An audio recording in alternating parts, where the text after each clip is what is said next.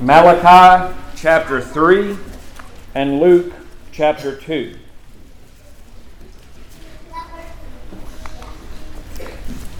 We were talking in Sunday school.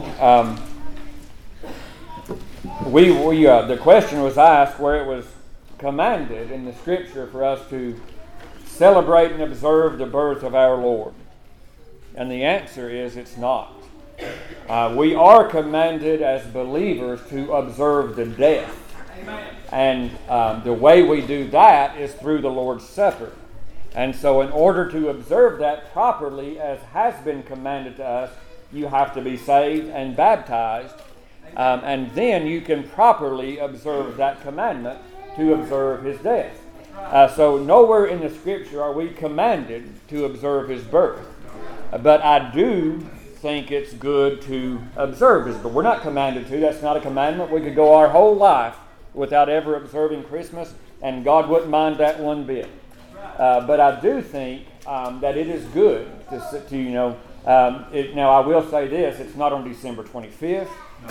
It's just not. But that's the day that not only this nation, but many nations have set aside. And I know you can trace it back to pagan and popish traditions and all of that, but you can rightly observe it without doing what they do. And so I do think it's good. In order for there to be a death, there had to be a birth. So I'm extremely thankful for the birth of our Lord and Savior. And I'm going to touch on that probably the next few weeks. But Malachi chapter number 3 and verse 1, this says, "Behold, I will send my messenger, and he shall prepare the way before me, and the Lord, whom you seek, shall suddenly come to his temple, even the messenger of the covenant, whom you delight in. Behold, he shall come, saith the Lord of hosts. But who may abide the day of his coming?" And I'm just going to stop right there. Now turn to Luke chapter 2. And this is probably the most familiar Christmas story in the Scripture that you refer to as a Christmas story. Matthew has some, and then Luke has some. But I'm going to read the first 20 verses or so in Luke 2. "And it came to pass in those days that there went out a decree from Caesar Augustus that all the world should be taxed. And this taxing was first made when Cyrenius was governor of Syria. And all went to be taxed, every one unto his own city.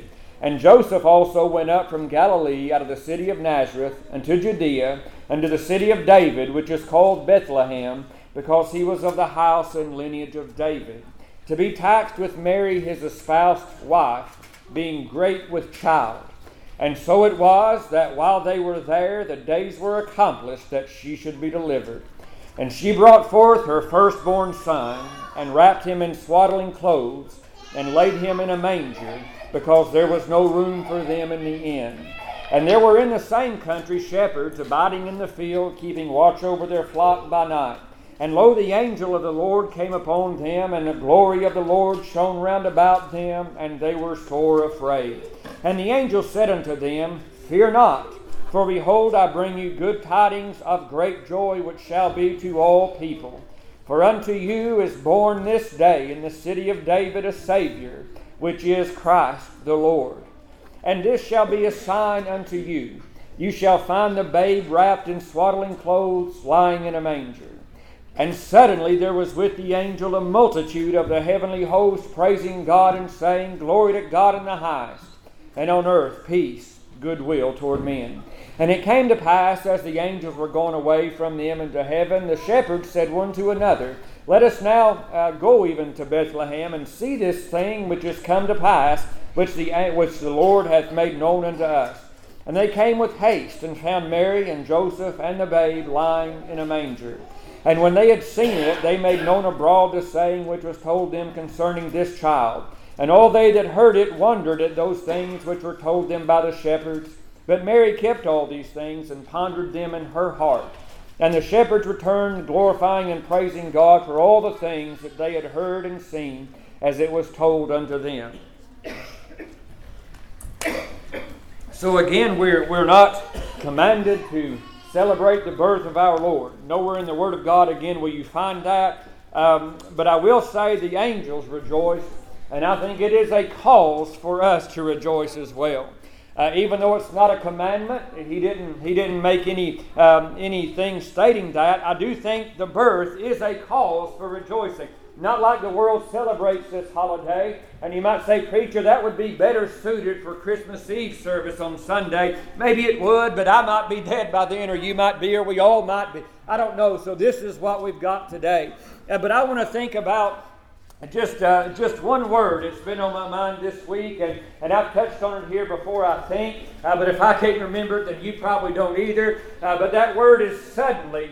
And I read it to you in Malachi. That was the last prophecy, the last book of the Old Testament. Between the end of Malachi and the beginning of Matthew, there were 400 years of silence that God did not speak by His prophets. They had the Old Testament. They had those prophecies. But 400 years is a long, long time to go without hearing from heaven, without anything but darkness in those days. And it was, it had to be as dark of a time that this world has ever known. For 400 years, the light of God was not put out. I mean, He still worked during those times. And there were believers in those times, and there were people that were saved in those times, but there were no prophecies during those times.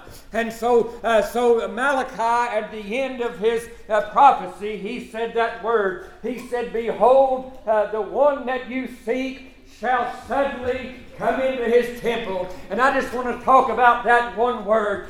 We witnessed the storms that moved through, and I realized that you could see those things tracking from a long ways away as they came from the southwest, and we knew they were on their way. But yet at the same time, even though we knew they were coming, when it comes upon your community, it tends to happen suddenly. And so there are things that will happen in your life that will be suddenly. And these people were for 400 years waiting. They had been waiting for thousands of years since the time in the Garden of Eden when God prophesied that He would raise up His Son that should be born of a woman. The seed of the woman, not the man, but the seed of the woman should defeat the great enemy called Satan and the devil. And so that prophecy hung there for a long time, thousands of years down through Abraham.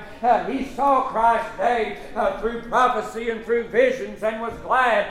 Moses saw Christ's day when he said, "There's going to come one like unto me, him shall ye hear." Isaiah, probably out of all the Old Testament writers, probably saw more of Christ's day than anybody else. Isaiah wrote, "Behold, a virgin shall conceive and shall bring forth a son, and unto us a son is born, and unto us a child is born, unto us a son is given." Isaiah saw the glory of God in the temple that filled His train, filling the temples and the heavenly places. Isaiah saw that crucified Son of God 700 or 800 years before that would come to pass. Isaiah saw much of the Lord.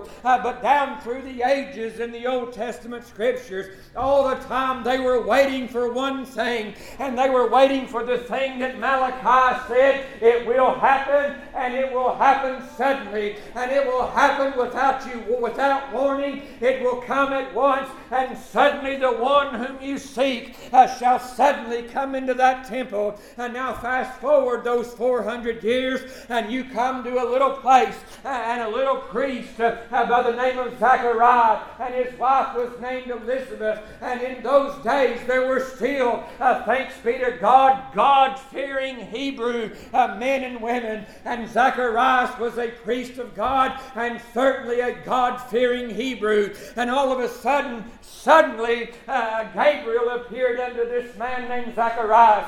Zacharias was in the temple. It was his time, and it may have been the only time that he ever got to do what he was doing, for they had lots in those days, and they were many priests, only one high priest, but Zacharias was one of the many priests in that day, and his lot on this particular day was to go into the temple and burn incense before the throne, before the altar rather, of incense. And so he was standing there, Zacharias was a God-fearing man, no doubt about that. His wife was a God-fearing woman, no doubt about that. But he was troubled and she was troubled. You see, they wanted children. To not have children in that day was a curse. It was an insult. It was a thing that brought shame on you. And they had no child. And now they were both well past the childbearing years. There was simply no hope that they should ever bring into this world a little boy or a little girl. They had nobody to care for and to nurture. And Zacharias, these things was probably in his heart and in his mind, but still he was faithful unto his God, whether he had a child or not. He still loved his God. That's important. When God doesn't give you the things that you want, sometimes so badly in this life, it's still important that you remember God loves you and you love God. And so Zacharias went into that, and he done the best that he could. He done everything that was required of him by the law of God and by the law of Moses. But as he was in that temple, the congregation of Israel was gathered on the outside. That temple was separated. If you would think of behind this door, it's the Holy of Holies that no man can enter in save the high priest. And then outside of that was the Holies. And that's where Zacharias stood and offered that right before the altar of incense that led into that Holy of Holies. So Zechariah was in this place, and everybody else was on the outside of the sanctuary. And he was in there all alone. And suddenly there came a vision, and this angel named Gabriel, he said, Zechariah, fear not. As Zechariah saw Gabriel, the angel, standing there, and he was sore afraid. And the angel said, Zacharias, don't you be afraid. He said, my name is Gabriel. And he said, you are going to have a son, and you're going to name that son John. And that son shall be the prophet of the highest, and that son shall bring many and prepare a people for the Son of God. Your son, Zacharias, John the Baptist, he will be known, and he's going to prepare a people and teach them the remission of sins.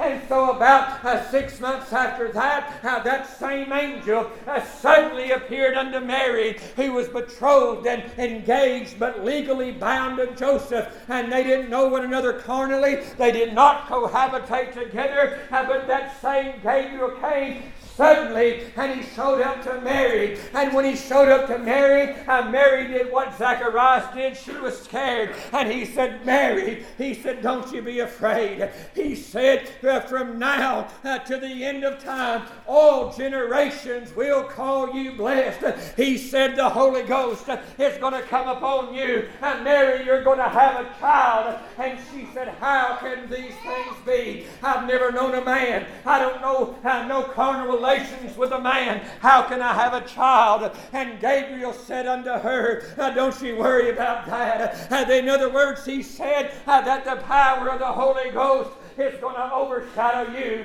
And so that thing that shall be born of you shall be called the Son of God. And Mary said, be it unto me according to thy word. Now that was important. She could have been stoned to have a child out of wedlock in those days. Their culture wasn't near as loose as ours in America today. It's no big thing for us in America to do that. I will say this, it's still a sin.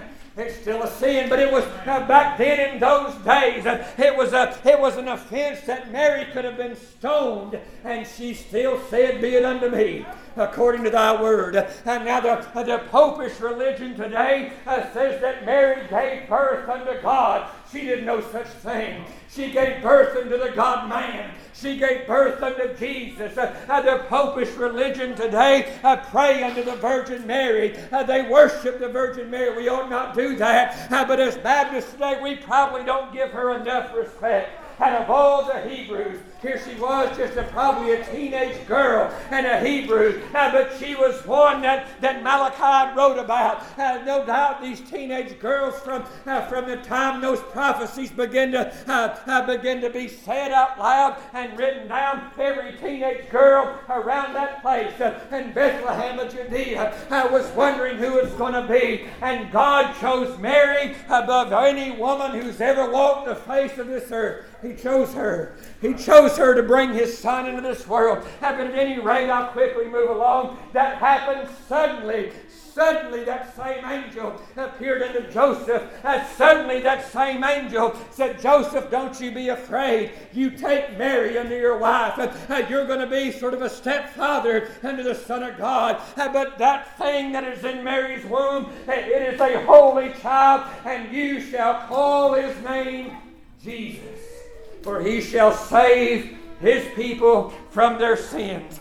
Mary suddenly went and found Elizabeth, that same Elizabeth that was married to John the Baptist, for they were cousins and kin. And Mary went into Elizabeth. And when Mary came to Elizabeth, you know what the Bible says? That Elizabeth heard the salutation of Mary, and she said, from whence would the mother of my Lord come into my home? For since the time that you walked in here and began to speak, John the Baptist, that babe, leapt inside my womb for joy. Just to be near him was to be full of joy. And so they talked, and suddenly they left, or she left and came back home. Well, now in this reading, suddenly Herod and Caesar had a falling out. You think that God doesn't work everything after the counsel of His own will? Mary was from a little town called Nazareth in Galilee. Mary had no business being in Bethlehem of Judea. But in Bethlehem of Judea is where the prophecy according to Micah should be, that there shall come forth a ruler of Israel, and there shall the Christ child be born, that one whose going forth have been from old, even from everlasting. So how would Mary, a little teenage Hebrew in Nazareth in Galilee, how would she ever end up in Bethlehem where Jesus had to be born? Suddenly, a decree from Caesar Augustus went out. Never had happened before until now. God works everything after the counsel of His own will. It's not for me and it's not for you to know the times and all of that. That resides with God Himself. But God made a way. And God suddenly had Caesar make this decree. So that's what happened. Mary and Joseph went to Bethlehem to be registered and to be taxed. And as they got to Bethlehem, wouldn't you know the time? She would have never traveled in that state. Being 9 months pregnant, she would have never made that journey had she not been forced to by that decree. But at any rate, God brought about that decree meant for evil, and He turned it into one of the greatest things that's ever walked on this. It is the greatest thing, the birth of our Lord. So the time it said should be accomplished. And Paul put it like this, that according to the fullness of time, God brought forth His Son, born of a woman and born under the law. This was that fullness of time. This was that time that Malachi 400 and some years ago had said, He shall suddenly appear. He'll suddenly come upon the scene. And so they were there in Bethlehem to be counted and to be taxed and to be registered. And now here she is, great with child. And the time came that she should be delivered. And the Scripture says, I believe she had an easy birth. She brought forth that firstborn son, wrapped him in swaddling clothes, and laid him in a manger, because there was no room for him in the inn. He was the only one that's ever been born a king. Kings of this earth are not born kings. They are born princes. And upon the death of their father, they get the title king. But your Lord and Savior Jesus Christ was born King of the Jews. He was born a king, and He died a king. But He came suddenly in a little place that's just a spot on the map. Bethlehem was a special place. It was the place where David was from. It was special, but it didn't have the pomp and circumstance as Jerusalem. But little Bethlehem, there was this little virgin woman named Mary and her betrothed Joseph, and now they have a little baby. No fanfare surrounded His birth. There was nobody everybody that came to see his birth. As far as the rest of the world knew, it was an ordinary night and nothing had happened. But there were some shepherds that were abiding in their field, keeping watch over their flock by night. And the scripture says, suddenly an angel of the Lord came to them, and suddenly that angel appeared. And those shepherds, it's an amazing thing. God didn't reveal this birth. He didn't reveal it to scribes and Pharisees. He didn't reveal it to the wealthy in those days. But shepherds were probably despised. He revealed it to the poorest of the poor, just some shepherds.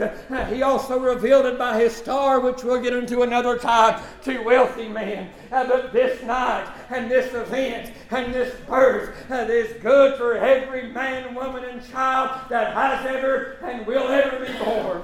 And so he revealed it to these shepherds. And suddenly, the scripture says, he appeared. And suddenly that angel began to speak with him. And suddenly that angel said, "Don't be afraid. Fear not, for unto you is born this day in the city of David." You don't think that was a reason to rejoice? We're not commanded to celebrate his birth, but if it's good enough for an angel to say this child born and laying in a manger, it's good news for you, and it's good news for everybody, for unto you this day is born in the city of David a Savior, which is Christ the Lord. And my goodness, that's what every Hebrew, every man, woman, and child from the day that Adam sinned up until this time, that's what they were waiting on. And they were waiting on the coming King. And they were waiting on the one that should be anointed, that should come, born of a virgin. This angel suddenly declares that it has happened. After all the waiting, it didn't happen the way they thought. He wasn't born in a palace. There wasn't nursemaids around him. There wasn't anybody around him except his mom and dad, or mom and stepdad. That's it. But now the shepherds heard this. And when Gabriel said he's been born, then what happened suddenly? Suddenly a multitude of the heavenly host began praising God. Suddenly they appeared. They were there the whole time. But suddenly they make themselves known. And to those poor shepherds abiding in that field, keeping watch over their flock by night, suddenly the glory of God came. Suddenly an angel named Gabriel came. And suddenly the multitude of the heavenly host began praising God. And what did they say? Glory to God in the highest, and on earth peace, goodwill toward men. It happened suddenly, just like Malachi said. Those storms that moved through last night, you were fine in your home or driving down the road, and suddenly out of nowhere, that's the way life is sometimes. Suddenly, without warning, all of a sudden you were in smooth waters. You were sailing along on the old gospel ship and the old ship of Zion, sailing along in your marriage, sailing along in your finances, sailing along at your job, sailing along with your health, and all of a sudden, without warning, you are in for the fight and the trial of your life. Sometimes it does happen that way. I thought different times in the scripture where that word suddenly appears, and it appears an awful lot. Suddenly things happen. The scripture says that I thought about this week. Suddenly he was born. He lived for 33 years or so, and all of a sudden he was on a cross. And just like that, after about 6 hours of hanging on that cross, the scripture says he bowed his head and he gave up the ghost. And suddenly the Son of God was dead. Suddenly those apostles were without their shepherd. Suddenly Mary Magdalene had nowhere to go to. Suddenly Mary, the mother of Jesus, had no firstborn son. He was gone suddenly. It was an easy death. I mean, as far as passing, it was horrible and cruel, the most cruel death and the most painful death that's ever been known. But just like that, suddenly he bowed his head, and suddenly he was no more. And those apostles wondered, what are we going to do? Our leader's gone. All of this for 3 years. It's always known. And suddenly he's not here. Suddenly we don't know what to do with ourselves. Suddenly we don't know how to get up in the morning. Suddenly there is no point of any of this. suddenly just as quickly as it began when he called those apostles and called them up on a mountain, and his church came out of nowhere and he called it suddenly on the top of a mountain. This church that you enjoy today, wherever it is that you worship God and call your own, I want to tell you this, it was not in existence, and then suddenly it was. And now just as suddenly as it came, they thought it was all over. There's no point. No point without Jesus. No point without our Lord. And suddenly they didn't know what to do. And 3 days went by. And there wasn't a peep. There wasn't a word. There was tears. There was sorrow. They didn't know what to do with themselves. But on the third day, suddenly, inside a little garden tomb, suddenly our Lord opened his eyes. Suddenly breath came into his lungs. Suddenly that heart began to beat. And suddenly that blood began to course one more time in Emmanuel's veins. And out of nowhere, suddenly, that man of God walked out of the tomb. And suddenly he wasn't dead. Suddenly he was alive again. Suddenly he found his apostles. Suddenly he said, you go gather up the rest of them. You tell them to meet me in Galilee on the seashore. And suddenly they came. Suddenly he showed up to two of them on the road to Emmaus. And suddenly he expounded unto them from the Gospels of Abraham and Moses all the way up to that time why he had to die. And suddenly they realized who it was. And suddenly he was vanished out of their sight. Suddenly they were in an upper room with the door shut and locked for fear of the priests and Jews, for fear of death. And suddenly out of nowhere, without coming through the door, suddenly he appeared. Suddenly he looked at them. Suddenly he said, you see, I'm flesh and blood. I eat. I'm flesh. I'm like you. I'm not a ghost. And I'm not a spirit. Suddenly their teacher and their rabbi was with them again. And 40 days he walked with them. 40 days he talked with them until he gave them that commission. He said, you go forth and teach all nations, baptizing in the name of the Father, Son, and Holy Ghost. But do this, you tarry at Jerusalem until you be endued with power from on high. And they did.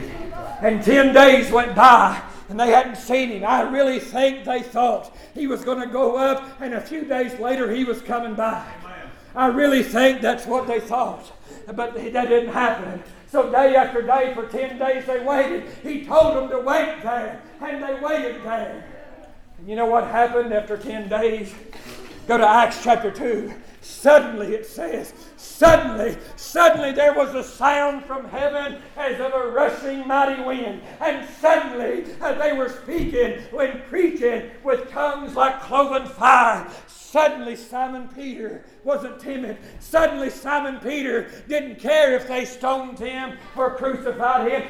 Suddenly Simon Peter preached unto the multitude, and suddenly 3,000 were saved. Suddenly. At one time.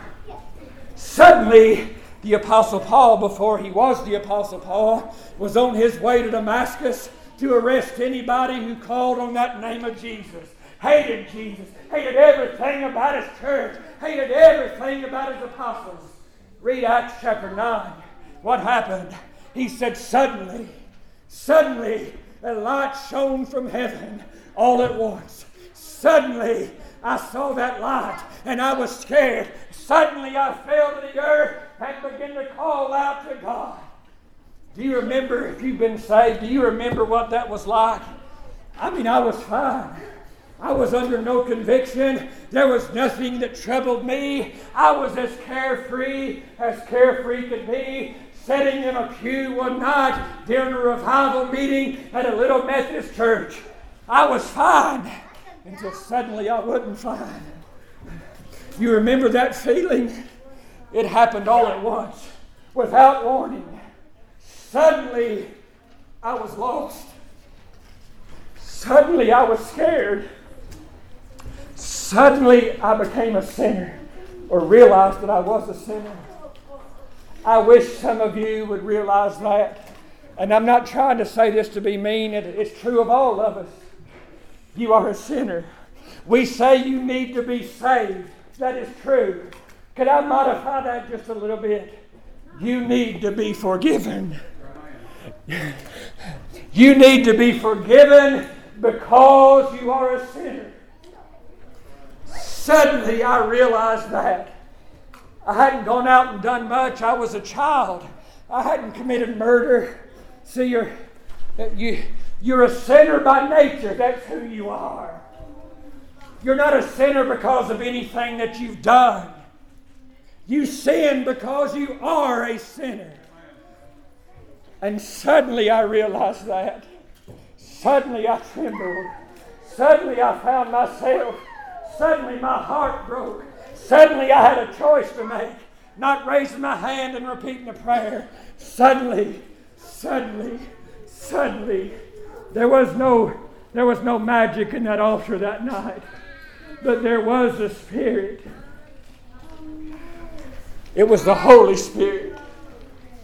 You know what the Scripture says when Jesus said to His disciples, He said, I've got to go. But He said, it's better for you if I go. He said, if I go away, I'll ask my Father and He'll send you a Spirit. It was that Spirit. It was a person. It was the Lord and His Spirit. Walked through that church that night. Walked up and down those aisles. Walked in and out of those pews, and when He got to me, that Spirit touched me, and suddenly I was scared. Suddenly I felt like the biggest sinner that had ever lived. Suddenly I became lost that quick. You might become lost in this service. It's not going to come gradually. It doesn't just sneak its way in. It happens like that. Suddenly. And suddenly I didn't know what to do. Suddenly I was terrified. Suddenly I was drawn. And I went to the altar because that was where I was told was a good place. It is a good place. I think it helps the church to see sinners getting saved at an altar. But I wasn't concerned with any of that. I was concerned with my soul. And so I went. And suddenly I found myself without words just saying over and over, save me, forgive me. Whatever it was, I don't remember what I said. But I knew I was in pain. And I knew I was hurting. And I knew what I was doing was the most serious thing that could ever be done by human men. And all of that pain, and all of that sorrow, and all of that trouble, you know what happened to it? It suddenly went away. Amen. It didn't gradually leave me that night. There was nothing gradual about it. I can't explain it to you in any other way. But suddenly it wasn't there. And suddenly there was a smile on my face. Suddenly I'd been saved. Suddenly I'd been redeemed. There have been things happen in my life. I was fine one Saturday afternoon. I'm on the yard and suddenly I was having a heart attack. Suddenly almost died, like those storms. Let me warn you, sinner friend, none of us know how we're going to be taken. Not one. Suddenly, it may come to you. Suddenly, without warning. We were on the road yesterday. Twice on the interstate, twice a semi-trailer and truck come over into our lane without warning. Suddenly, there was no time to do anything but jerk the steering wheel. And if there had been anything at either time in the other lane, we'd probably be dead. Suddenly, without warning. The Lord that came into His temple according to Malachi, suddenly, that same Jesus is suddenly going to come back without warning. We've got the signs of the times, I realize that. But when He makes His appearing on this earth, it will be suddenly. Amen. In the Old Testament days, no matter what Moses told Pharaoh, no matter plague after plague after plague, when the death of the firstborn came, it came suddenly. And there was not a house without one dead. Suddenly our bridegroom cometh. Suddenly He's going to appear. When is that going to be? I have no idea. But he's not going to come part of the way and gradually nope. He's coming suddenly. How you depart this life, I have no idea. You could be sick and languishing on a bed. Nobody wants that. Or you could come suddenly and go suddenly. You could be with mom and daddy one minute, husband and wife one minute. And the scripture says two will be in the field, one will be taken suddenly, and one left. Suddenly. They waited thousands of years for suddenly to appear. But when suddenly appeared in that little manger, those shepherds said, let's go. They had no proof, but they believed what the angel said. They said, let's go to Bethlehem. Let's see this thing which has come to pass. They believed it had come to pass. And then when they seen it with their eyes, it was just as had been told to them. Brother Danny read this morning Luke chapter 16 in Sunday school. A rich man and Lazarus both died suddenly in one night. Suddenly, the angels carried Lazarus into Abraham's bosom. Suddenly, those of us who have been saved, when our time is up down here, suddenly we're going to draw our last breath. And suddenly we're going to be in the presence of our Lord and Savior. Suddenly, reunited with folks that we love that have gone on. Suddenly,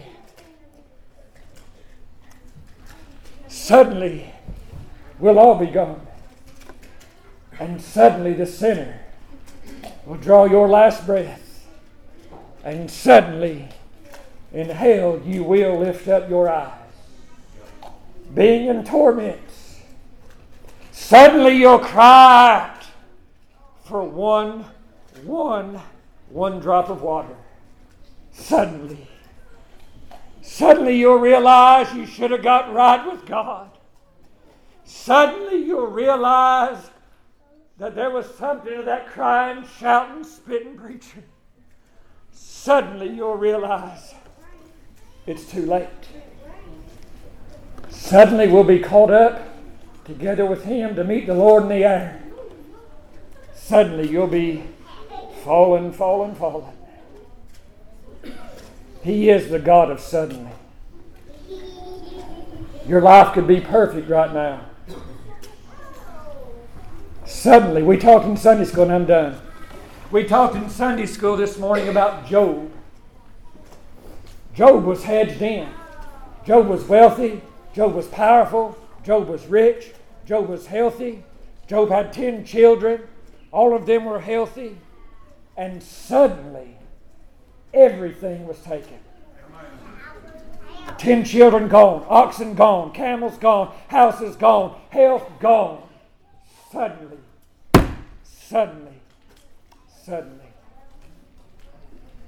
It happens quick.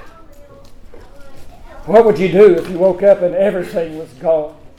Those people in the storms last night, suddenly they have nothing left. Would you still love God? Yes, ma'am. I love Him because whatever else happens in my life, I had a suddenly happen one time. And suddenly He reached down and saved this sinner's soul. And because of that, I love Him no matter what else might happen. Because of that suddenly, there's coming another suddenly for me. Caught up out of here. Suddenly. Is He dealing with you today suddenly? Maybe He never has before. Maybe He is now. Maybe it happened suddenly. I know we've got play practice and business meeting. We can put all of that off if need be. Suddenly, if you're lost, suddenly you need to be saved. Get your song, brother.